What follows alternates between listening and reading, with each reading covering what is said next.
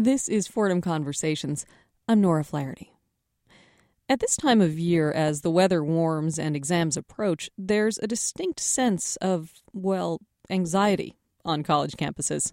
That includes Fordham's campus, which WFUV calls its home, and where students, most of whom would rather be spending their time lounging around outside, are starting to realize that they need to start studying. This in mind, we asked a couple of current Fordham students and one former college student who is now a teacher at Fordham's high school about their exam anxieties, past and present. Are you someone who gets stressed out uh, during exam time? In general, yes. Mainly because I don't do work for the rest of the semester. So that's my one chance to make up for it. I think a lot of the stress I felt was because I was poor at planning, last minute guy, and uh, I was into partying too a lot. All you want to do is be outside, and that's doesn't always isn't always conducive to studying. So, did you have any strange rituals that you would do or superstitions to prepare for your exams? Yeah. No, I, just the the all nighter and. Uh, uh, I don't, you know, smoked a lot of cigarettes. I grew a beard, so I don't know if that was a ritual. I have a lot of trouble with Italian, and I did this last year, and I've gone back to it a couple times this year when I have an Italian test. I listen to the one Italian song I have on my iTunes repeatedly. Did you ever have any strange exam nightmares? Nightmares, no, but bad things have happened on exams in real life, so that's worse. And we'll hear a little bit more about those nasty exam nightmares in a few minutes, because today on Fordham Conversations, we are talking about school, school anxiety, spring fever, and why we keep coming back to college, even though it's really expensive and it forces us to study when it's nice out and we'd rather be playing frisbee or something. Later today on the show, we'll hear about one constant spring temptation skipping class. But first, my guest on the show today is Fordham University English professor Leonard Cassuto. As the Director of Graduate Placement and Professional Development for that department, Cassuto spends a lot of time thinking about the rewards and anxieties of academic life for students and professors. Cassuto's published several articles in the Chronicle of Higher Education on topics like tenure and evaluation of students and faculty, and he was kind enough to come to our studios to show me the bigger picture that's behind the more transient problems of exam time. I started out by asking him what the major problems are that are facing universities today. Universities in the United States generally are dealing with what might be called the fallout from the culture wars of the 80s. And that fallout turned into a set of, I would say, ongoing attacks on the way that professors go about their business. There's a, a generalized suspicion, I think, of what goes on behind the so called ivy covered walls, and it's a suspicion that's destructive all around for students and faculty alike. It makes everyone defensive. The 1980s criticism of so called tenured radicals spreading seditious knowledge to our youth has, you might say, matured and has um, turned into a uh, full frontal attack on the practice of academics in the United States. And, you know, if I sound a bit beleaguered, it's uh, not because I am personally, but because the profession as a whole is spending a lot of energy defending itself against charges that I think we can, that I, I would describe as simply specious virtually every professor I know, and I know a lot of them, of course, being in, in the business for 20 odd years, we work all the time. And the uh, to have to spend a portion of our time defending ourselves against charges that we don't work is ironic at the very least and frustrating and worse. Now, that does sound frustrating, but how does it affect sort of the state of affairs for everybody in the country, not just professors? For a student, uh, I think that there is a lot more of what might be called defensive driving going on in the classroom. Students, I think, come into their college experiences now with some of these misconceptions. Certainly their parents do. And the combined result of the misinformation can lead to the kind of combativeness that, for example, a professor named Michael Bérubé wrote a book about. He called it's called "What's Liberal About the Liberal Arts," and the book came out of the experience he had, which he wrote about in an article, of having a conservative student in his class who um, who sought confrontation with him at every turn and what it is that and how he dealt with that. I am much more aware than I used to be that my way of going about my business is more apt to come under attack, not simply scrutiny, which I welcome, but attack than it once was. So, do you get a sense that it's sort of like um, people say, like the liberal media, sort of the liberal academic? It's probably not unreasonable to suggest that academics are, as a group, left of center. I think that the surveys will show that that's true, just as the surveys show that it's true of journalists. But I think the question is not so much who you vote for when you go into the booth as it is how you go about your professional business when you're outside the booth. So, if you would say that there's, I guess, a little bit of a, a suspicious relationship that's developed between students and professors in college, what are the likely sort of ripple effects of this throughout society, in your view?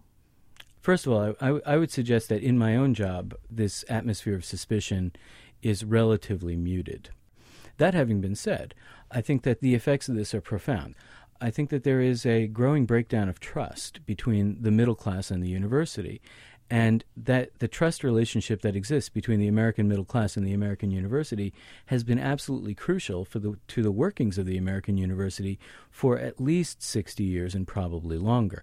It's since World War II that the American university became a middle class place. Before World War II, before the GI Bill, college education was much more the province of the well heeled and the well to do.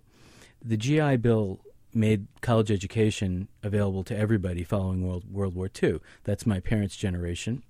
Today, I think it's it's so entrenched in the way that, that we look at the world that we understand in the United States that college education is something that anybody can get and that anybody can have, and that people who want to get ahead in the world should have. And I think that that's that's all very good. And our higher education system is terrific as a result because the government and the people and the academy have all gotten together behind the idea that college education is a way to get ahead. That's that's all fine so far. But in order for this to work, the tax dollars and the tuition dollars that the middle class pays into the academy, either directly in the form of tuition payments or indirectly in the form of taxes that are paid to the government, which the government then uses to fund public universities. In order for the relationship to work, the middle class has to believe that those payments are yielding a return that is satisfactory, productive, and ultimately nourishing for society as a whole. I think that right now, and I trace this back to the culture wars of the 80s, which of course have their own roots, but I think that trust relationship is in trouble at the moment, and I think it has to be repaired, not simply for the good of professors and students, although their welfare is important because the students of today are the people who run things tomorrow, but also for the good of the entire social contract as it's understood in the United States, the value of education to advancement. And if education is to have an enduring role in the way that this country goes about its business, and I think that most of us would agree that it should, then the trust relationship has to get fixed. You are listening to Fordham Conversations on WFUV 90.7 and WFUV.org. I'm Nora Flaherty. My name is Rashida Winfield, and I'm a graduate student here at Fordham University. I also went here during uh, undergrad. During my freshman and sophomore year, I used to take a uh, class that would meet at 8:30 in the morning. I was extremely nervous when it came to um, test time, especially with midterms. I would actually dream at night that I would not get to class on time. I arrived there at the classroom and my professor does not let me in because it is just way uh, I'm just late. Ah, the college anxiety dream. I know I've had them. These days they've been replaced by dreams where I go on the air and say blah, blah, blah. But for me, and for a lot of college students, they were absolutely a staple. Today on Fordham Conversations, we are talking about school, its attendant joys, and, as you heard, anxieties, and our own anxieties about the place of college in American life. My guest is Lenny Cassuto. He's a professor and the director of graduate placement and professional development at Fordham's English department. I asked him what, historically, college has been for in America. Higher education in the United States began in the 17th century Harvard was the first place, William and Mary the second, and uh, Harvard was uh, designed as a place for clergy. But um, as higher education evolved in the colonial period and in the early federal period in the United States, it was a place where you learned to become a functioning member of uh, high society. So it was a place that was trying to mold young adults into responsible adults. That's the oldest history of American colleges, that they were there to take young men of privilege, and I use the term men advisedly, and you turn them into the kinds of cultured, high class characters that their parents and presumably they themselves are aiming to be later on. That's the history. It runs into a contrasting stream because at the end of the 19th century, American higher education imported the idea of the research university from Europe, specifically Germany. So there was a 200 year history of in loco parentis, that is, the university acting in the, in the stead of the parent to form young men of distinction. And then at the end of the 19th century, graduate education as we know it, the research model as we know it, enters into the United States. And if, if I want to boil this down to a very stark dichotomy, the question of whether the university's business is to educate people or to create knowledge, there's a separate tradition for each one of those. And in the United States, we have a long tradition of both of them cohabiting uneasily. And in the United States, I think uniquely in the West, you have these two models existing at the same time competing in essence for uh, primacy in the goal orientation hierarchy of American higher higher education, and in many respects, a lot of the problems that exist today in American higher education are a result of the unreconciled nature of these two goals.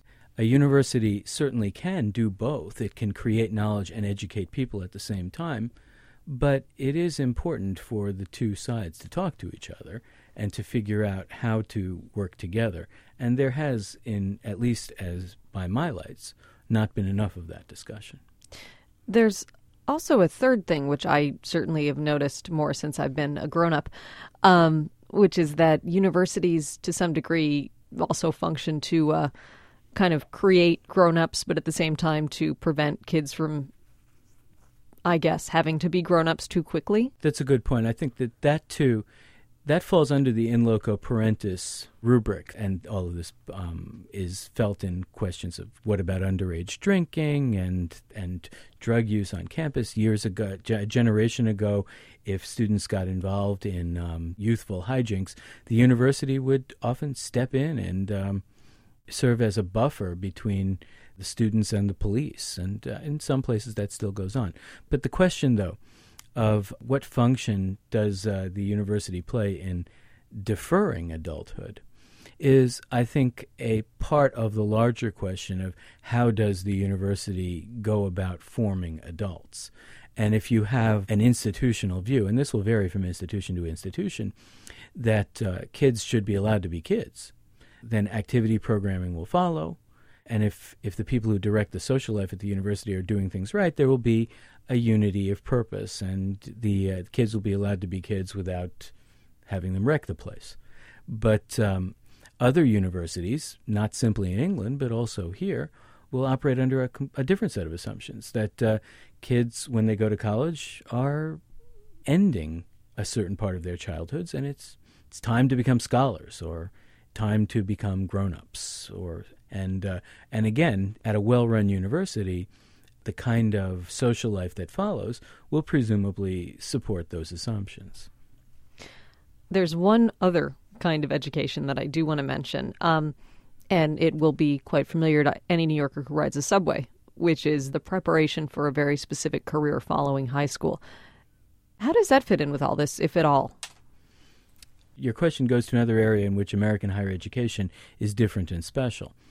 In England, for example, you pick your goal your career goal very early. If that goal, let's say medicine, involves going to university, you go to university, and if you make the grade, you become a doctor. If your goal is to become a paralegal in England, you don't have to go to university. You'll you'll go to a technical school and you'll receive the technical education that you require, and you'll go right into the profession. United States higher education is not unique, but nearly unique in the West, in that it offers an opportunity for students to um, experiment and look around and try to find something that they're interested in that will motivate them through a professional life. To me, that's a great thing, but perhaps I'm speaking from my own experience that it took me quite a while to find that that uh, motivating field. And uh, if I had been forced to choose sooner, I might have chosen differently, and I might have wound up less less satisfied in my professional life than I am. This is Fordham Conversations on WFUV 90.7 and WFUV.org. I'm Nora Flaherty. This morning at 7:30, it's Cityscape with George Bodarky. This week, a look at the history of some of New York's parks. On Fordham Conversations this morning, we are talking about school in the spring and all of the associated temptations and anxieties. I'm Maggie Martin, and I'm a junior here at Fordham University. Uh, when I have anxiety dreams around final times, one of two things happens in my dream. So, my first scenario is where I oversleep, and this not only causes me to be anxious in my head, I actually do wake up at 3, 3.30, 4, 4.30 in the morning and obsessively look at my clock to make sure that I'm not oversleeping. The second scenario is where I walk into the classroom. I'm on time, mind you. I walk into the classroom and the professor hands out the test, and I look down and it could be in Greek. I mean, it's just that you don't even like know what is said on the paper. The words don't make sense to you, the sentences, the questions. That's also really scary. A little later, one of the temptations of spring cutting class. But first, let's hear the rest of my interview with Lenny Cassuto. I asked him how what we expect from students and faculty has changed since he was in college, and how what we expect from college has changed over time. I think that there's a lot of continuity in what we expect of college, that there is a consistency of expectation that the middle class has of college education that is really vital for the continuing function of higher education, which is a very conservative institution in the United States, uh, conservative with a small c that higher education, it doesn't pay for higher education to change too quickly because it undermines the faith that people have in it to remain a bastion of upward mobility in the United States. And the credentials that higher education gives to students are not just credentials that enable the entry into different professions, although they do do that the credentials that higher education provide also give membership in a larger group. A university is not just the students who are attending and the faculty who teach there, it's everyone who's ever gone, it's everyone who's ever taught. A legendary dean at Harvard wrote a book called The University An Owner's Manual. Uh, his name is Henry Rosovsky, and he uh, tells this story in the book of how, uh, when he was a dean, he used to see student protest groups and he had a, a, method that whenever a group of student protesters would come to him for any reason, he would invite them in and he would say, Before you begin, I just want to say one thing. You're here for four years. I'm here for life. The university is here forever. Now, what is it that you wanted to talk to me about? I think that all universities, to a greater or lesser degree, are investing in their foreverness and that that foreverness is under attack, it still has a long way to go before it, before it breaks down. I think that there's a lot more that's the same than different. What can a professor expect? Well, I'm a professor now, but I wasn't one then. And so I don't really know. I think that there are some continuities, some important continuities, because the big change for professors when the profession suddenly became very tight and it became much harder to get jobs. That took place in the early 70s, that change. Before the early 70s, the employment market for professors was wide open to the point that some of my teachers, when I was in college, used to reminisce about how when they got out of graduate school, they could pick which region of the country they wanted to work in and almost pick their jobs because the baby boom was expanding the student population and there was post Sputnik money that was resulting in funding more and more programs. Faculty positions were exploding all over the place. Well, in the 70s, that shut down very abruptly, and it has remained so ever since. So there's a sameness, a consistency between 1977 and 2007 in that respect, too. That professors entered the world of publish or perish shortly before I went to college, and they've been in it ever since. Now, for people who are just starting out as students who are starting college this year, what can they expect? I think that a student starting college in the United States this year has a pretty good deal. American higher education, despite the political debates that simmer below the surface and in some cases boil and out in the open, I think that um, the American university is doing a pretty good job of taking in people who have less education and turning them out into the world four or in some cases five years later with more education and a budding specialization. That is, I, I think that um, that American higher education remains a, um, a, a productive adventure, an interesting adventure. Now, you sort of started addressing this already, um, but I will ask you. A lot of people outside of academia would sort of, I, I don't want to say mock, but but mock the complaints of academics that their livelihood features a lot of injustices, um, hardships. But from outside, it kind of looks like, oh, you know, they have summers off. They get to choose what they're doing. You know, they get to do this great field work abroad and so so on and so forth. What's to complain about in the academic life? I certainly don't want to suggest that professors are an oppressed class. I think that this is a good job and I'm glad I have it and I enjoy doing it. What I do want to suggest, though, is that just because it's a good job doesn't mean that we don't work like hell within that job, nor does it mean that it is a job without pressure. There's an enormous amount of pressure in a professor's job, not just financial. We don't get paid all that much compared to people with comparable expertise outside the academy, but that's okay. That's a choice. And that's part of what we get. The summers are part of what we get in exchange for that. The flexibility to do the work that we want to do according to the schedule that we want to do it. But I don't want to end this without stressing that doing a professor's job involves an awful lot of pressure, particularly before the tenure hurdle.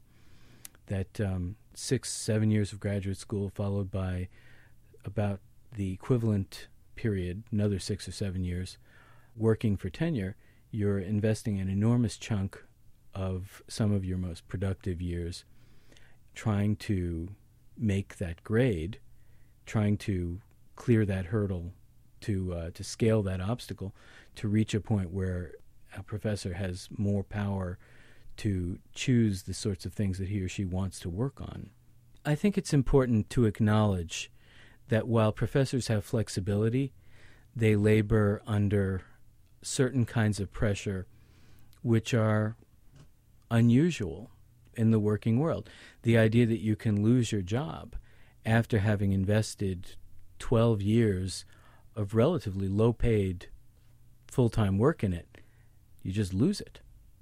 That's what the tenure decision can be. And to work toward that decision is highly pressured. An associate in a law firm understands this. But uh, if an associate in a law firm doesn't make partner, then it's probably easier for that lawyer to go out and get another lawyer's job than it is for a professor who's been turned out at tenure to get another professor's job. Professors also, when we're in graduate school and we are studying and preparing to get the credential that will get us onto the job market, at the same time we spend we wonder where in the country will we wind up because the job market isn't what it once was. And if you get a job, you're lucky and you go where the job is. So to be in, in graduate school in, let's say, um, North Carolina and to go out on the job market knowing, say, you, you like North Carolina, you like the South, but you might get a job in um, Arizona And if you get one, you count yourself lucky and you go off and you start your life again in Arizona. It's a kind of pressure that is unusual in the American professions. It's worth it in many ways.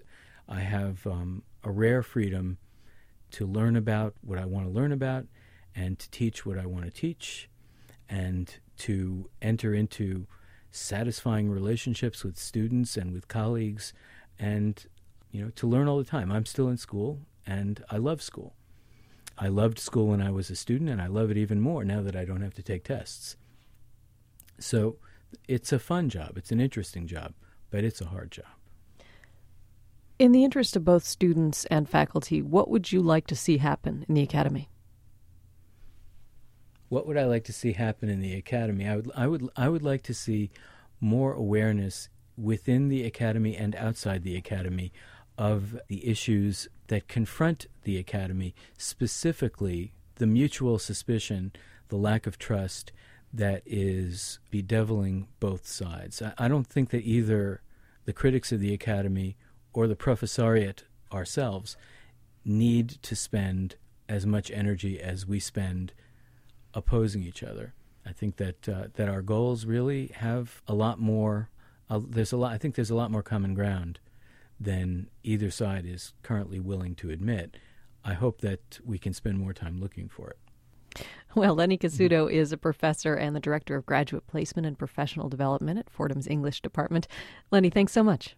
Thank you. This is Fordham Conversations on WFUV 90.7 and WFUV.org. I'm Nora Flaherty. We'll close the show today with a look at one of the temptations of spring cutting class. In college, it's pretty easy to skip class and not face any immediate repercussions, but not so in high school. From Curie Youth Radio in Chicago, we have this look at cutting class and getting caught. Excuse me, could I ask a question to Carlos? What? What was the question? Carlos, where were you? Where were you first period this morning? How you not cut school? What? Oh, uh, I haven't cut school yet. Yes, you have. No, I didn't. Yes, you no, I didn't. I cut certain classes which I'm bored of sometimes. Like for today, six period is gonna be boring. There's gonna be nothing to do. So I'm gonna cut six periods. Is there a reason that you chose not to come to my class but to make it in time for lunch? Um, I woke up kind of late.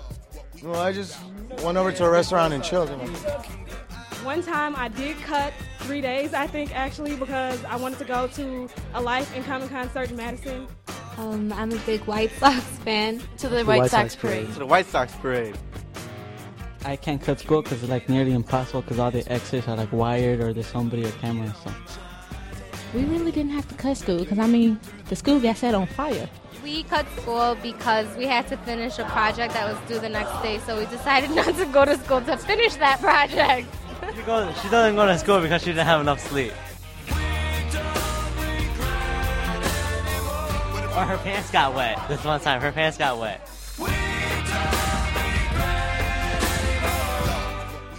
Something with the school won't let my father come pick me up because he was on my emergency list, so I left. Tuesday? Uh, the same. Yeah. Will I see you on Monday? Yeah. I, I cut one today. This is not my lunch period. Because I got engaged um, on my lunch break.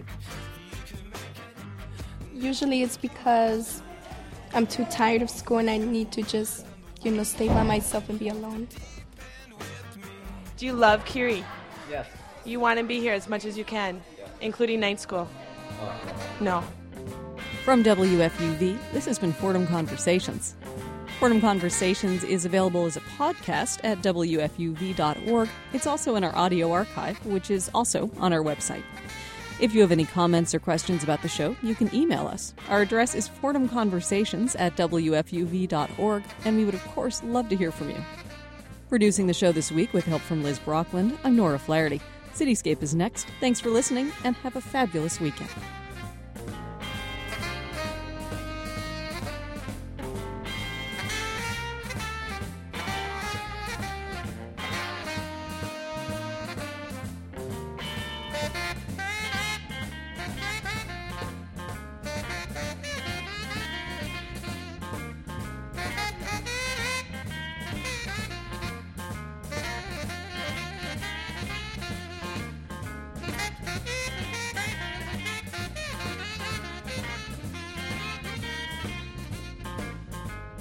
WFUV 90.7 and WFUV.org.